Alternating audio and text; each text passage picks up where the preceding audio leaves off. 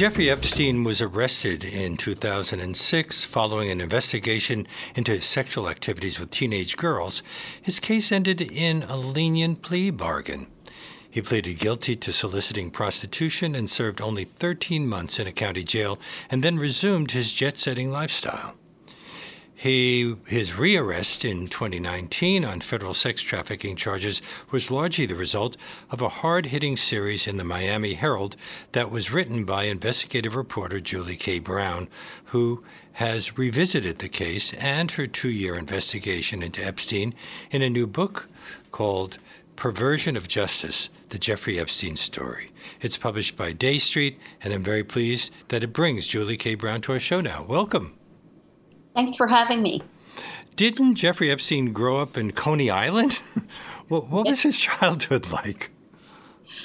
Uh, he was uh, a precocious young man, a young boy, and uh, very, very smart. Played uh, instruments, musically inclined, uh, picked up on um, mathematics when he was pretty young, uh, to the point that he en- ended up getting a scholarship to a pretty prestigious uh, school that, that specializes in science and math.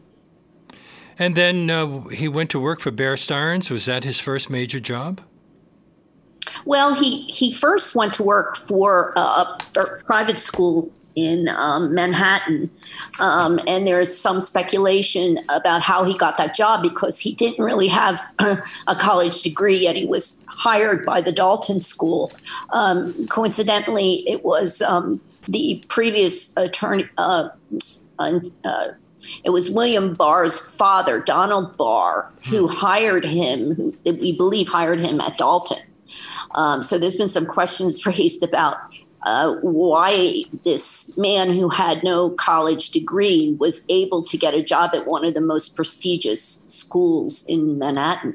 Considering his uh, later history, wouldn't teaching in a school with young women uh, be rather dangerous? Well, you know, I think hindsight is always twenty twenty, although there, there's been some, uh, a, a few people that knew him back then mentioned that he, he had a bizarre kind of eclectic personality, uh, flirting a lot with, with the young girls in class. But there's no, has been no evidence that he ever abused girls at the school. What did he do to attract very wealthy clientele after he went Uh, out uh, cre- and created his own investment firm?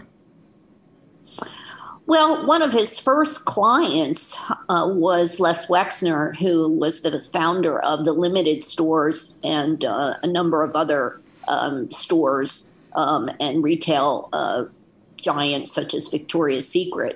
Uh, hmm. And he, somehow he persuaded Mister Wexner t- to basically turn over almost all his money to allow uh, Epstein to invest it uh, for him. And, uh, you know, ultimately we find out years and years later, you know, w- when my story appeared, um, Mister Wexner said that he he basically built, Je- that Jeffrey Epstein had basically built him out of um, hundreds of hundreds of thousands oh, or, wow. or millions of dollars. Well, but uh, he was able to attract very wealthy clientele. Uh, didn't he accept only clients who could invest over a billion dollars? They they must have trusted him with that kind of money. Well, you know, the one thing we do know now about Jeffrey Epstein is that he was uh, pretty good at um, exaggerating uh, who he knew and and the connections that he had.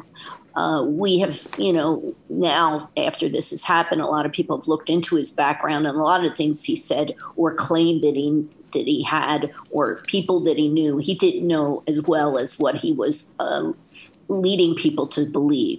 But the few people that he did know, for example, Bill Clinton, and then we know Prince Andrew, he used those connections to get other important connections. So he was strategic in how he made Uh, you know, connections and, and especially political connections, academic connections, et cetera. And not just Clinton and Andrew, Donald Trump. Didn't Donald Trump once say that Epstein was, quote, a lot of fun to be with? It's even said that he likes beautiful women as much as I do, and many of them are on the younger side. Right. Well, Trump was on his plane, uh, on Jeffrey Epstein's plane as well. He, uh, they were quite good friends, um, you know, a long time ago. I, I think that they both shared some of the same obsessions with women and, and um, you know, younger on the younger side. Uh, there's no evidence that Trump was involved with ha- having relations with minors, but they nevertheless shared that. And eventually, uh, Jeffrey Epstein admired some of the business um, uh, projects that, that Trump was involved in, such as his modeling agency. Trump had this modeling agency, and Epstein then formed his own modeling agency. Uh, and he did it because he wanted to have the similar kind of model pipeline that Trump was able to uh, manage as part of his uh, modeling company. Oops. Didn't Trump, uh, uh, was Epstein always attracted to young women rather than women of his own age, or is that something that developed? Um, when did he start bringing teenage girls, several a day, to his Palm Beach mansion? Well, the earliest that that has been, um, you know, recorded, so to speak, is in the late night. That this started around the late nineteen nineties. Where how old was he, he at the time?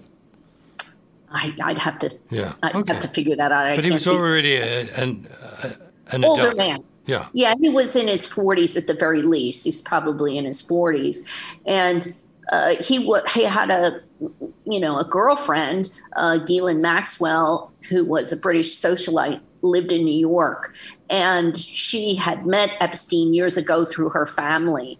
Her and, father was a prominent publisher, Robert Maxwell. Yes. And, uh, you know, he, Robert Maxwell, her father, um, sort of died in mysterious circumstances, either fell off or jumped off or was killed on his yacht. And this left the family in dire straits because it was learned after his death that he had been bilking uh, his company and the employees of his company out of um you know, millions and millions of dollars. So um, Ghislaine, uh, you know, escaped to New York to escape the scandal and sort of reinvented uh, herself uh, as this party girl socialite, uh, you know, and she and Epstein um, basically hooked up and became boyfriend and girlfriend for a short time. Uh, of course, she was not, she was getting older and Epstein liked younger girls. And uh, in order to ha- ha- help support her lifestyle, she stuck with him as, you know, an employee of sorts of his. And one of her jobs working for Epstein was to go to spas and other places around Palm Beach to try to recruit girls Um, who would be massage, who would give Epstein massages, which we now know weren't really massages at all. So uh, explain the whole massage thing. That was, uh, they would be invited to give him a massage and then things would, uh, that would lead to sex? Well, basically what happened was, uh, you know, I think that, that initially uh, we know of some women that she uh, recruited from like the colleges, which would have made them, you know, just over the age of consent, which in Florida, the age of consent is eighteen. So she started with the colleges. And then from there, she somehow gravitated toward younger girls in this time period where she went to spas, uh, health clubs, even, um, you know, high schools, and recruited them by saying, Uh, a couple of different things. She had a couple different lines. She would speak to them and try to find out a little bit about them. You're beautiful. I have, um, you know, a, a, an employer who is looking for an executive assistant. Sometimes that's all it was. It was he needs somebody to to work for him. Uh, you need to meet him. He will pay you a lot of money, that kind of thing. And then there were times when they, she realized if they were really pretty and it seemed like they were aspiring to be in fashion or in modeling, she would say, I have a benefactor who is going to help you with your modeling career. You should come talk to him. Do you have a portfolio? And there were all different lines, but one of the recurring lines that she used was that she had uh, a, a employer that wanted a, a full-time massage therapist. And uh, when you come and you just meet him, you, you'll be able to travel the world because he wants someone with him all the time. You'll see places you'll never see, uh, you know, in your lifetime otherwise. And so th- this was how it started.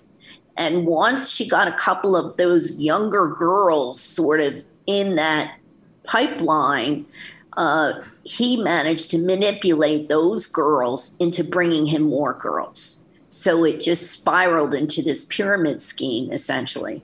But he paid them for their services. He so, did, but remember... Um, I'm it, not saying that excuses anything. That's just all part of the, the, the same problem. Love, love had nothing to do with it. No, it didn't. But he was promising them, many of them, that he was going, like he would say, can I see your, your report card? Let me see what your grades look like. Let me see your application to college. I can help you get into college. He he manipulated them. These were girls, that the girls that they targeted for the most part were girls who came from, uh, they were very vulnerable. They had either been sexually abused before, or they were um, in families that were broken families. Some of them were in foster care. Uh, a couple of them were in, you know, juvenile delinquent kind of um, um, educational facilities. Uh, so they purposely preyed on those kinds of girls, number one. And number two, the other thing is they didn't they didn't go to the girls and say, look, we're going to pay you two hundred dollars to have sex with this guy. Mm-hmm. They use fraud and coercion To, to make them believe that they were actually going there to either get a job, advance themselves somehow, or to become a massage therapist. They didn't, so, and under law, you can't do that. And then all of a sudden just turn around and start molesting someone that came there for a job, for example. Didn't a parent complain in two thousand five that Epstein had sexually abused her fourteen-year-old daughter? Is, did that lead to an, an arrest? Yeah, that that actually was the case that sort of broke the whole thing that he was doing wide open. They had had the Palm Beach, town of Palm Beach police had had some complaints before that there was a lot of traffic coming in and out of his house. And a lot of it was women. And they had, uh, at one time, they, they responded to a complaint that there was a strange car in his driveway. And when the police went to check it out, there was a young girl in the car. This was before, to, you know, the two thousand five um, uh, event, you know, where, where the mother complained. And the police said, you know, what's going on here? And she said, well, I just came to pick up something from Mister Epstein. And the butler comes out and he realizes who the girl is. She's one of Epstein's regulars. And uh, she's basically very uncomfortable. She wants to get out of there. The butler hands her an envelope. And the police say, what's the envelope for? And eventually he says that it's, it's you know, money. And the, the cops sort of wink, wink. Like what's she, you know, she's doing massages, and he go. The cop says, "Well, what kind of what? What is she massaging there?" You know, and it was sort of they let it go, and that was the end of that until this other mother complained that her stepdaughter apparently had um, been uh, molested by Epstein. Did that lead the police to do a, a deeper investigation? Yeah, they what they did was they um, started, they went to interview her. And when they interviewed her, to their surprise, she said she had been brought there by another girl and another girl, you know, two other girls. And they went to those other girls, and those girls said they were originally brought there by two other girls. So it snowballed. Every girl they found that pointed them to another girl. And this is how the pyramid worked, where, you know, a girl would be led to believe she was going there to give a massage. She would go up to this bedroom, uh, master bedroom bath area. And, you know, he would come in wrapped in a towel, basically drop his towel mm. and start touching them, you know, in places that he, he shouldn't, um, while talking to them in sort of you know, coaxing them to do more and more and more, you know, and, you know, the regulars that he finally got, he got by offering them more and more money. And then they would try to, they would do something else until, it, it you know, with some of the girls, it, it finally led to full intercourse. You're listening to Leonard Lopate at Large on W B A I New York, ninety-nine point five F M, and streaming live at W B A I dot org. My guest is investigative journalist Julie K. Brown, winner of the George Polk Award in journalism for uh, her coverage of this story.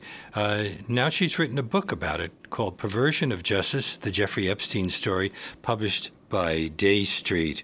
Um, Wasn't Ken Starr an unusual choice to lead Epstein's defense? I mean, he was famous for uh, going after Bill Clinton on his affair with Monica Lewinsky. Yeah, that's kind of uh, ironic, isn't it? Uh, well, Epstein had a brilliant, um, you know, strategy for his defense. Uh, you know, it was a time when uh, George Bush was in the White House, and the administration was largely Republican. Uh, so he needed someone who was familiar with the Republican people that were running the Justice Department. And certainly uh, Ken Starr was in that category because uh, one of his uh, proteges um, was a woman who worked in the criminal division. And and he knew a number of other you know, top people in the Justice Department. So he came in sort of in an effort to squash the federal uh, prosecution. They argued that this was never supposed to be a federal case, that it should have stayed in the state. The state um, attorney in Palm Beach had already basically um, said he didn't want to prosecute uh, Epstein. And that's why the feds uh, initially took over. But um, Starr's assignment, so to speak, and his the reason for hiring him was to pressure the Justice Department in Washington uh, to not uh, prosecute him federally. And essentially he was successful because that's what happened. He wasn't prosecuted federally. But aren't sex trafficking cases usually under the jurisdiction of federal courts? They are. But um, what, of course, uh, his uh, Je- Jeffrey Epstein's defense lawyers were arguing was that it wasn't sex trafficking. That, you know, there were a lot of different rationales for this. Um, one of which was that, you know, they they believed anyway that they were going to have to prove that he crossed state lines in order uh, to do this. And and there was really no evidence that the girls that he abused in Palm Beach were taken over state lines. But what the prosecutors were using as a mechanism for federal um, jurisdiction was similar to what they were doing in uh, pornography cases that they were prosecuting, in that the, the porno- people who were purveyors of pornography and getting prosecuted around this time were people who largely use uh, the computers. So they were using the internet. So what they were going to try to get Epstein on was using the telephone, because uh, he, you know, called some of these girls, he made the appointments, and so did people who worked for him. So they were using that as a mechanism sort of to, to um, give them a federal jurisdiction over the case. But it didn't happen. Uh, interestingly, Epstein, uh, in all fairness, had donated mostly to various Democratic campaigns. So, there's that, so that's why he... Uh, He got a legal team together that had political connections to the White House and to the Republican Party?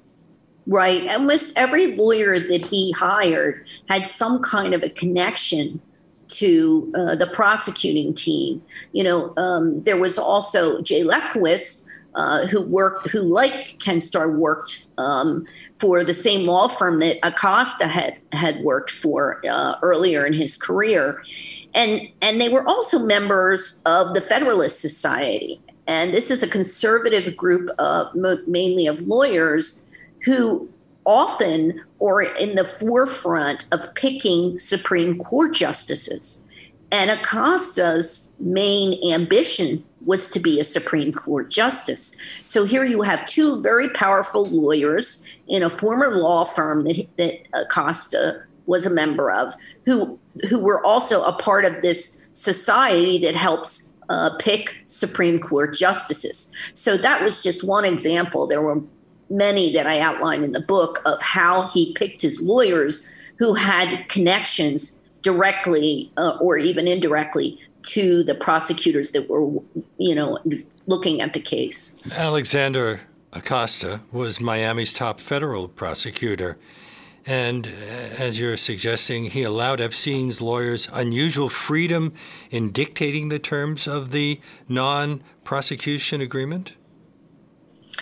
Well, one of the things that I discovered when I was working on this series was, you know, I, I was able to put together a lot of the communications that went back and forth between um, the defense attorneys and the prosecutors. And it sort of, it was, you know, to say the least, mind-boggling how chummy uh, they were in these emails, and how every time his lawyers demanded that they do something, like we're not going to agree to this part of the deal, um, every single time the prosecutors backed out. Um, you know, one of the things was, the, one of the bigger sticking points was that um, Epstein Um, was that they didn't want these victims to find out that there was even a plea deal at all, because they were probably correctly worried that the victims would object to the fact that he was getting such a lenient plea deal. So what they did on purpose was force the prosecutors to not tell anybody about it and to mm. eventually to seal it. So they kept what they were doing Um, you know, under wraps for a long enough time for Epstein to go into court and boom, boom, it's over. And none of the victims were ever told about it. Do we know how many girls he was accused of molesting?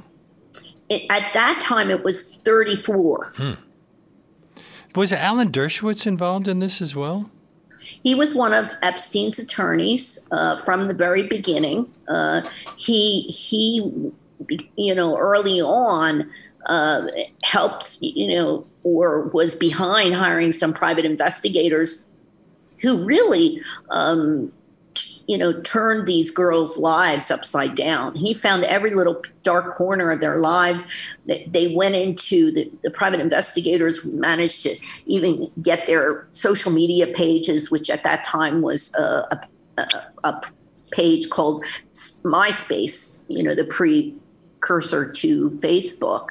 And, uh, you know, they were, the girls, of course, just like they do today, were talking about boys and sex and, you know, smoking marijuana and drinking beer. And, you know, you know, Dershowitz was quick to point out to the state prosecutor, look, these girls aren't going to be credible witnesses. Look what they're doing. You know, they're smoking pot, they're drinking beer, they're talking about sex. You know, uh, it, you know, they looked into the one of the girls. Um, his her father was accused in some kind of a mortgage scheme, and even that was brought up. You know, that was in the file, uh, and so they did everything that they could uh, under Dershowitz's time handling uh, the case early on to um, make these girls appear like they were basically uh, prostitutes. But they were all minors, uh, and and then they were told that what they had done was illegal.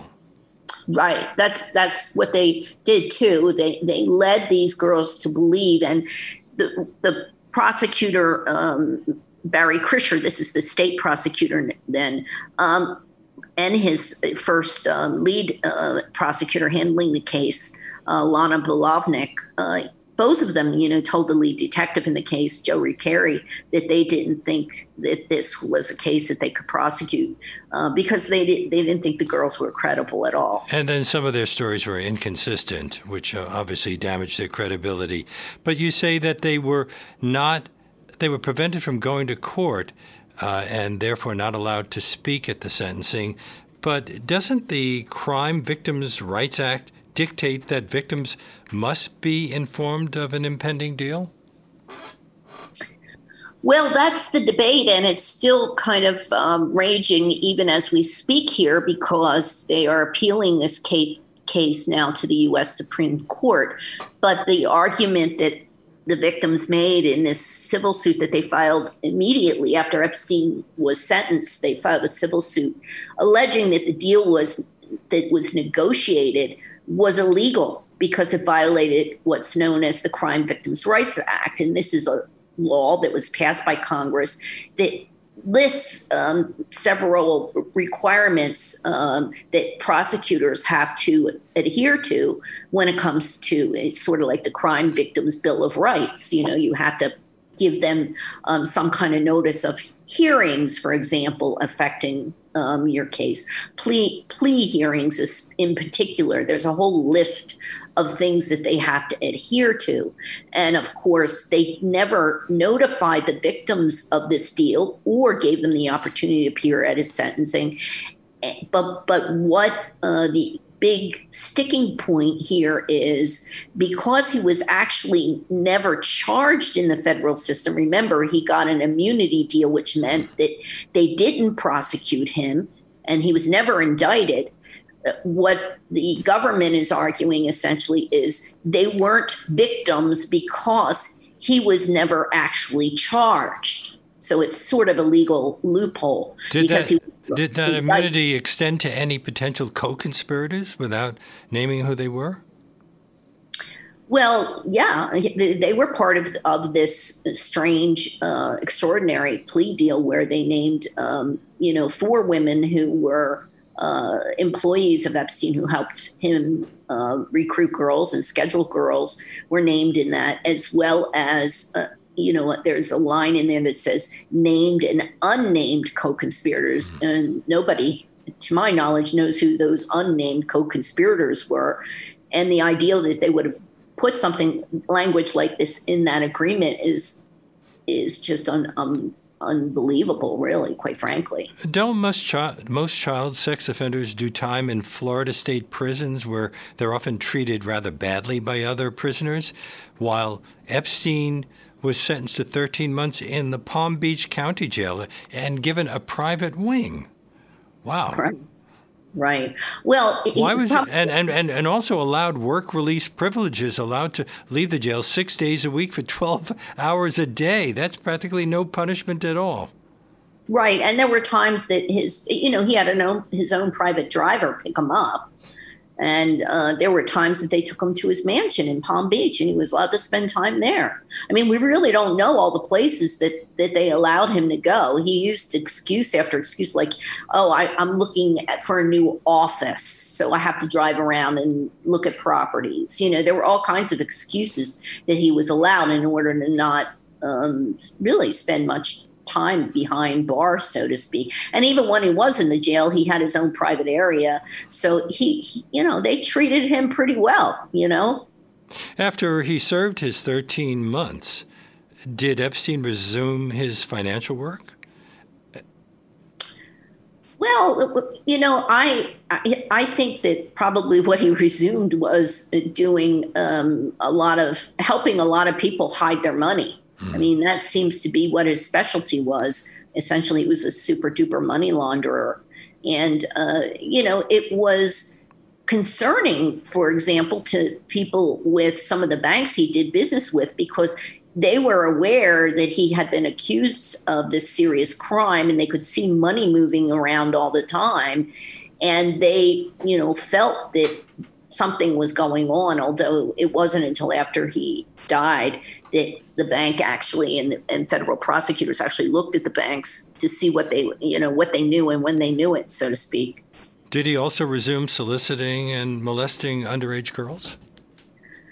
It's hard to know, because after he died, the estate for Jeffrey Epstein decided to put his pot of money into a fund uh, for victims.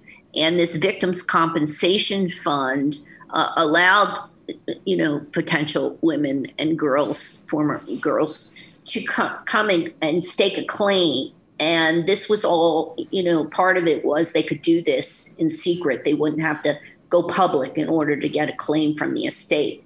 So we really don't know. Uh, we know that there were over one hundred, probably close to two hundred hmm. victims who, who, you know, put in a claim and received money from the estate. But we don't know whether any of them were, you know, underage in, in recent years when, you know, after he got out of jail. You're listening to Leonard Lopate at Large on W B A I New York, ninety-nine point five F M, and streaming live at W B A I dot org.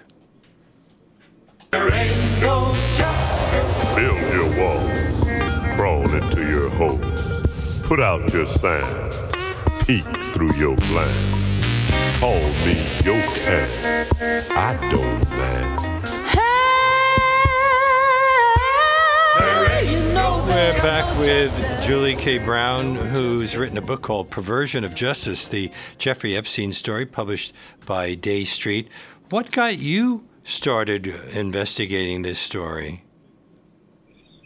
Well, I had been covering Florida prisons for about four years, and one of the bigger investigations that I did was involving the women's prison in Florida, which is, at the time I did it, it was the largest women's prison in the in the country, and the abuse that was going on there, particularly uh, how that women were being coerced into having sex with the corrections officers. Hmm. And I knew from talking to some of the victims, uh, you know, in the prison system, uh, that, that sex trafficking was a huge problem in Florida. And I th- wanted to do something on sex trafficking in Florida. And, and in the midst of my research, I stumbled upon this case, you know, the Jeffrey Epstein case. Ten which, years after it had kind of been resolved.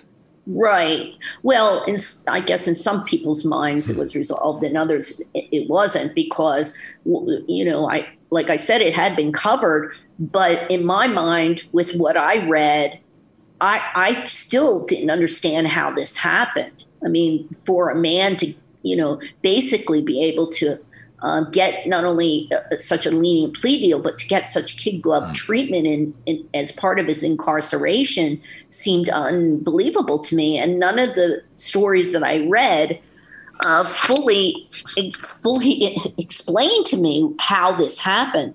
So I started just, um, you know, requesting documents and learning some things about the case, thinking, you know, sort of tinkering with the idea of maybe doing a story. And then uh, right around that time, Donald Trump nominated Alex Acosta to be labor secretary. And of course, I knew that he was the prosecutor in Miami who had signed off on this lenient plea deal. And I expected that the Senate in their confirmation hearings would really grill him on this. And to my surprise, there were only, you know, a, a limited number of questions asked about it. And and Acosta gave the same spiel that he gave every time he had been asked about it before, which didn't make any sense to me at, at all, his reasons for doing this, because he said, um, you know, that they didn't think that the girls uh, were going to be good witnesses. And um, and I'd like to add, you mentioned earlier that the, the, the witness, the girls' stories Uh, weren't consistent. The girls' stories were consistent. They described it, and a lot of them didn't even know each other. I mean, that was one of the uh, pieces of this story that I think a lot of um, Acosta, for one, tried to say that the girls' stories were inconsistent. They weren't. The stories about what happened and how Epstein did it, how they were led up this spiral stairway, exactly what he did when he was in that room, all their stories were very consistent. What sometimes hurt the girls was they were very afraid. They felt that Epstein, uh, you know, was going to harm them. He was very powerful, and some of them even gotten phone calls from, from people warning them, if you cooperate, you're going to regret it. So they were afraid. So some of them recanted because they were scared, but their stories were very consistent. Well, you were... Uh... taking up the case ten years later, I assume uh, some of them had relaxed a bit. How were you able to track down the victims? Uh, hadn't uh, many of them moved or changed their names? Uh, you got advice from a therapist about how to approach them. Well, I knew that they had, uh, I could see from researching them when I, you know, it took me a while to, to really get their names, because these were all minors, so they were all redacted from all, blacked out of all the police reports. So it was very hard. I had to really keep reading and reading for little clues. And then I would find maybe a last name and, and no first name or a birth date. And I sort of, it was like a big puzzle that I put together, and I started putting a list together in a spreadsheet. And once I got like four, five, six of them identified, I was able to get more because I went on their social media pages, and a lot of these girls kept in contact with each other. Now they're, of course, in their late twenties. And so I eventually, it took me a while uh, to, you know, identify them and, and find out where they were. But in the course of doing all that, I could see that a lot of them had suffered a lot of uh, trauma, that, you know, they had been arrested. Some of them were in prison for on drug charges. Uh, a couple of them had died uh, from drug overdoses. So I could see that the paths of their lives uh, for many of them were, you know, were not, you know, were not good ones that, that, that they had suffered after this. So at that point, I thought, before I start knocking on their doors or asking them to talk, I needed to do some research on my own on the best way to approach them. So I did talk to some um, experts on this, including, you know, some psychologists, as well as a F B I expert on uh, who handled these kinds of uh, child abuse cases. And then you also decided to Uh, work with a visual journalist, a videographer named Emily Michaud, and shot a set a set of documentaries. Uh, That's have, right. Yeah.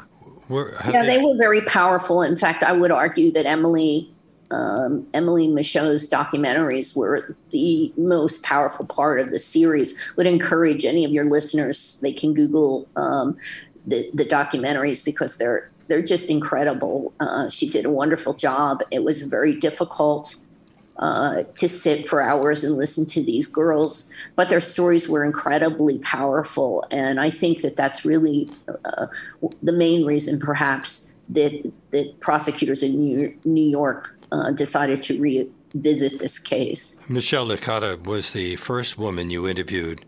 Um, was Were you the first person she'd ever spoken to about that part of her life?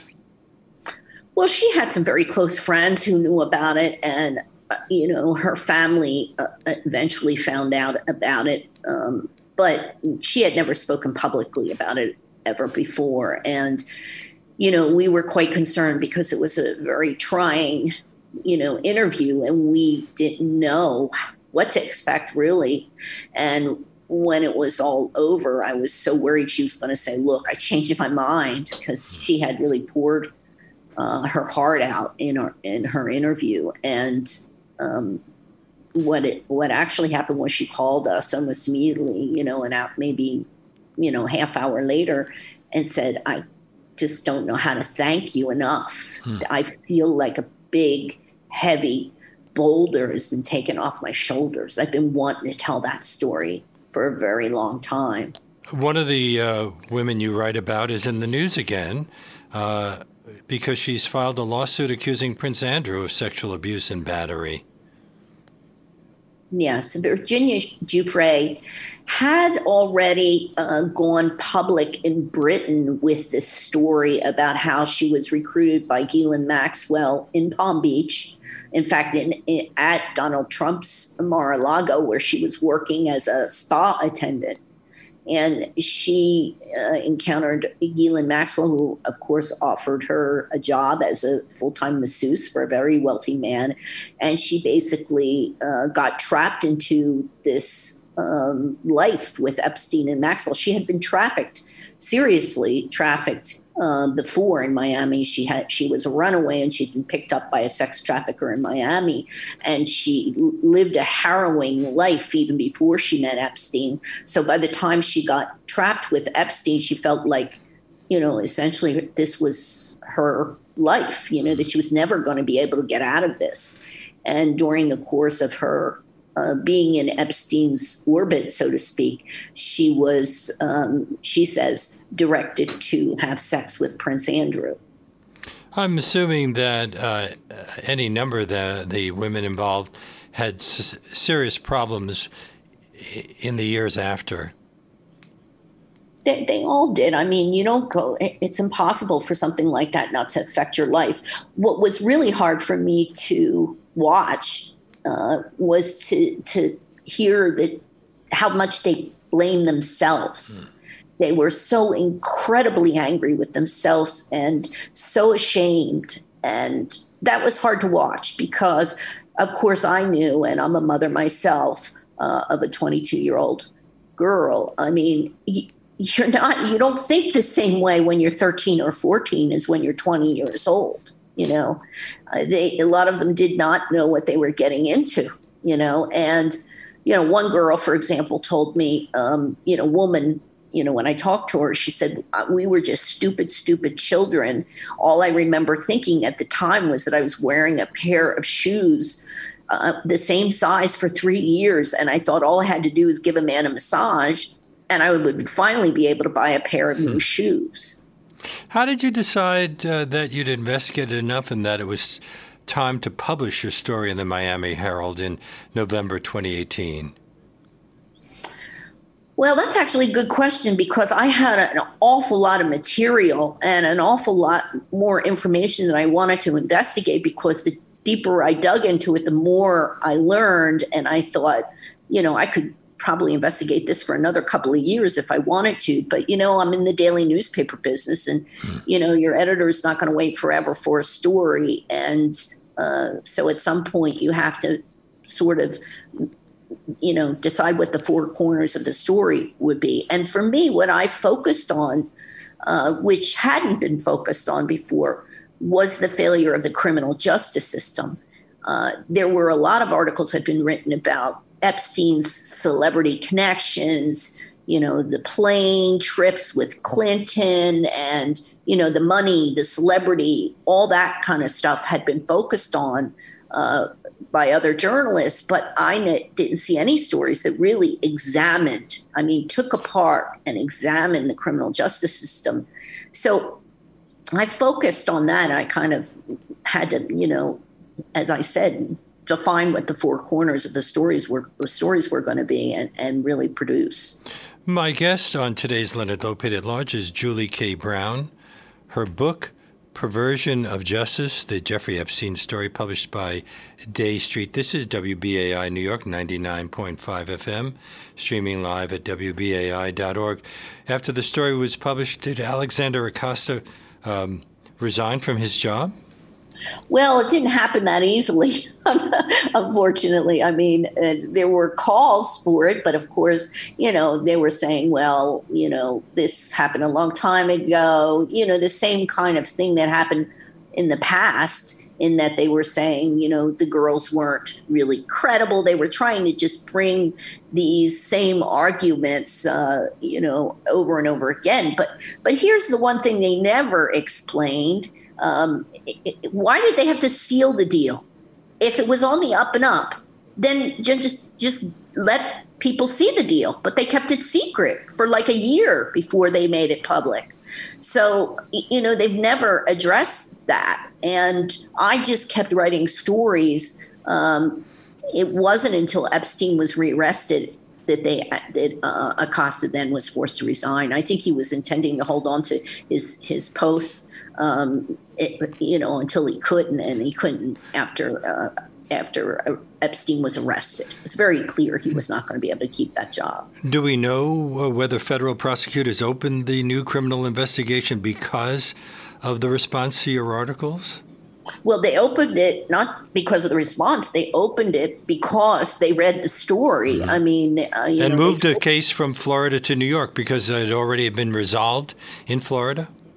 Right. And there were there was at least one new victim that they found in New York. I knew, you know, I knew that there had to be victims outside of Florida. Mm-hmm. I mean, he had a house in Manhattan. He had one in New Mexico. He had, you know, an island.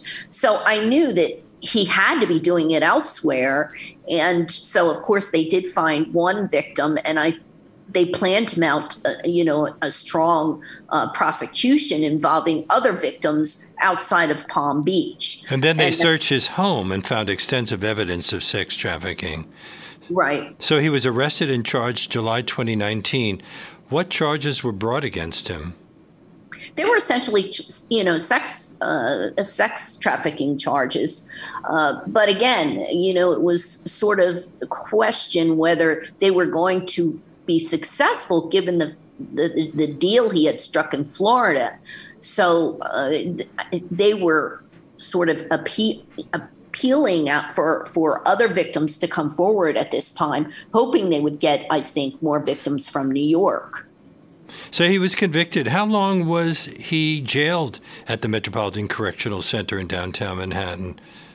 Well, he was arrested. He wasn't convicted, but he was um, he was there just little more than a month uh, when, actually less than a month when he, when he was first found harmed in some way um, and taken to and put placed on suicide watch. It's never been fully explained for certain exactly what happened when they found him unconscious in a cell.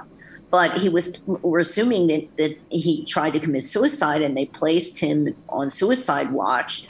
And then, you know, he was released um, back into a regular cell, had a cellmate. At the time, he was supposed to keep an eye on him, but for some reason they pulled that cellmate out.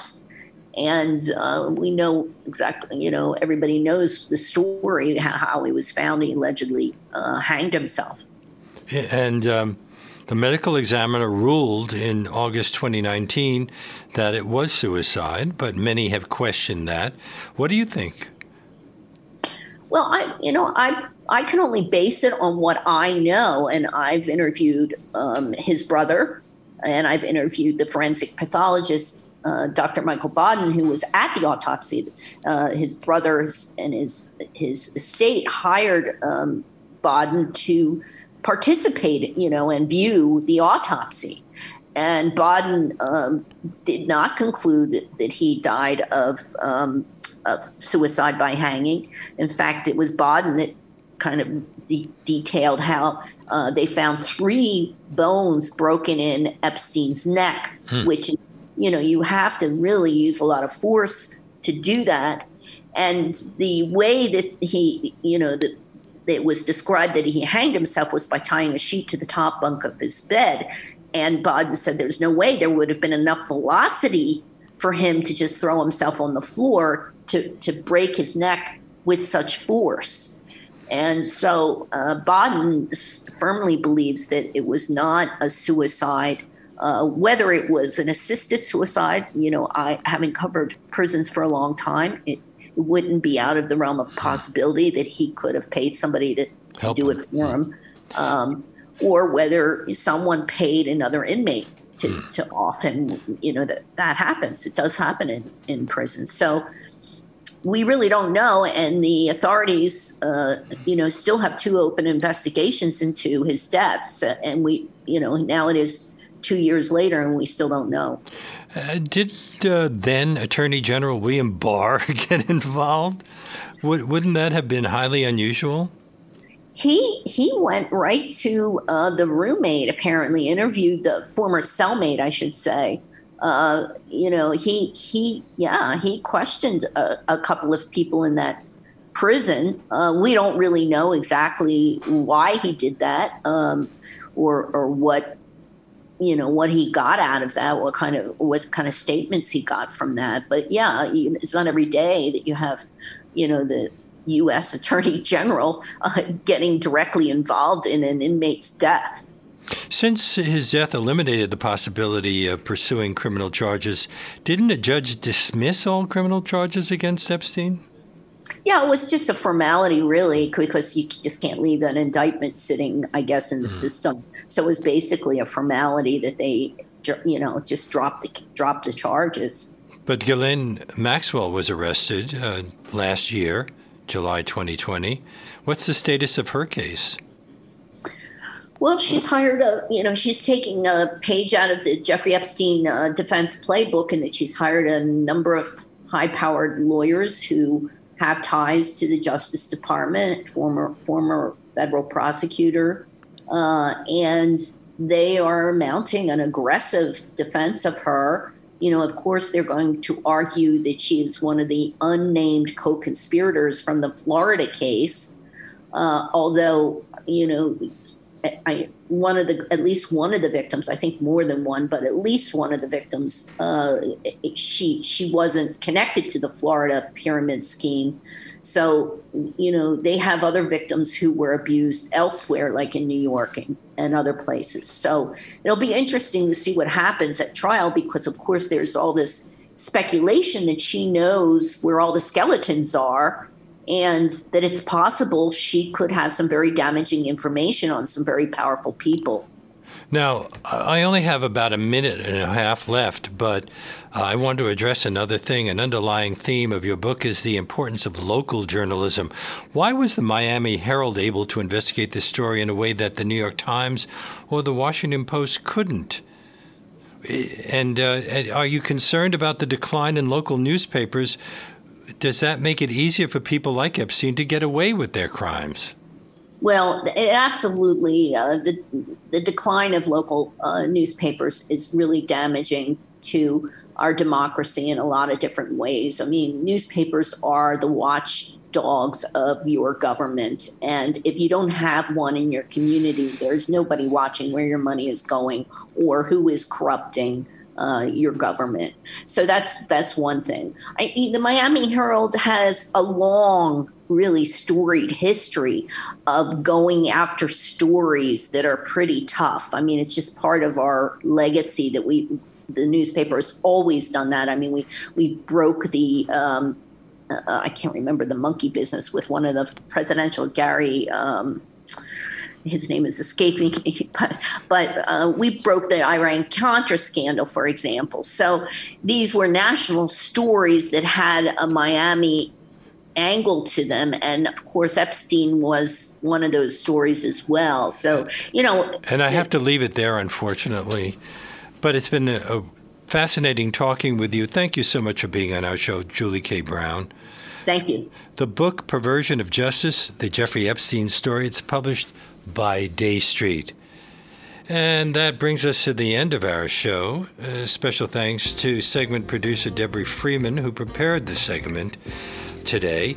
Um, I'd also like to thank live engineer Reggie Johnson and Leonard Lopate at Large executive producer Jesse Lent for all of their work throughout the week. If you're new to our program and like what you've been hearing, you can access past shows streaming on demand at W B A I dot org. Also, you'll find us on Apple Podcasts, Spotify, wherever you get your podcasts. And uh, you'll find links at uh, to our over five hundred shows at leonard lopate at large dot com. If you'd like to write to me, my email address is leonard lopate at W B A I dot org. It's sad, but W B A I is still experiencing major financial difficulties due to the pandemic, and we're asking anyone who isn't already supporting the station to please go online to give to W B A I dot org or to call two one two, two zero nine, two nine five zero. That's two one two, two zero nine, two nine five zero and become a member. Why not support the programming that you turn to to learn about the latest important books or documentaries or or any topic that you haven't thought much about uh, this deeply before. We uh, we devote an hour to topics that generally get short shrift, no matter how important they are, on other on other shows and other stations. So do it for us, do it for W B A I, do it for other listeners who aren't currently in a financial position to be able to support community radio. And one very helpful way to contribute is become a sustaining member, what we call a B A I buddy. Uh, that means that you would give us ten dollars, fifteen dollars a month, and as long as you want to do that. And it gives us an opportunity to know that we have some uh, regular financial support. But however you donate, the important thing is to take that first step and make a tax-deductible contribution of any amount by making that call, two one two, two zero nine, two nine five zero, or go to give to W B A I dot org. And please be sure to make that contribution in the name of Leonard Lopate at Large.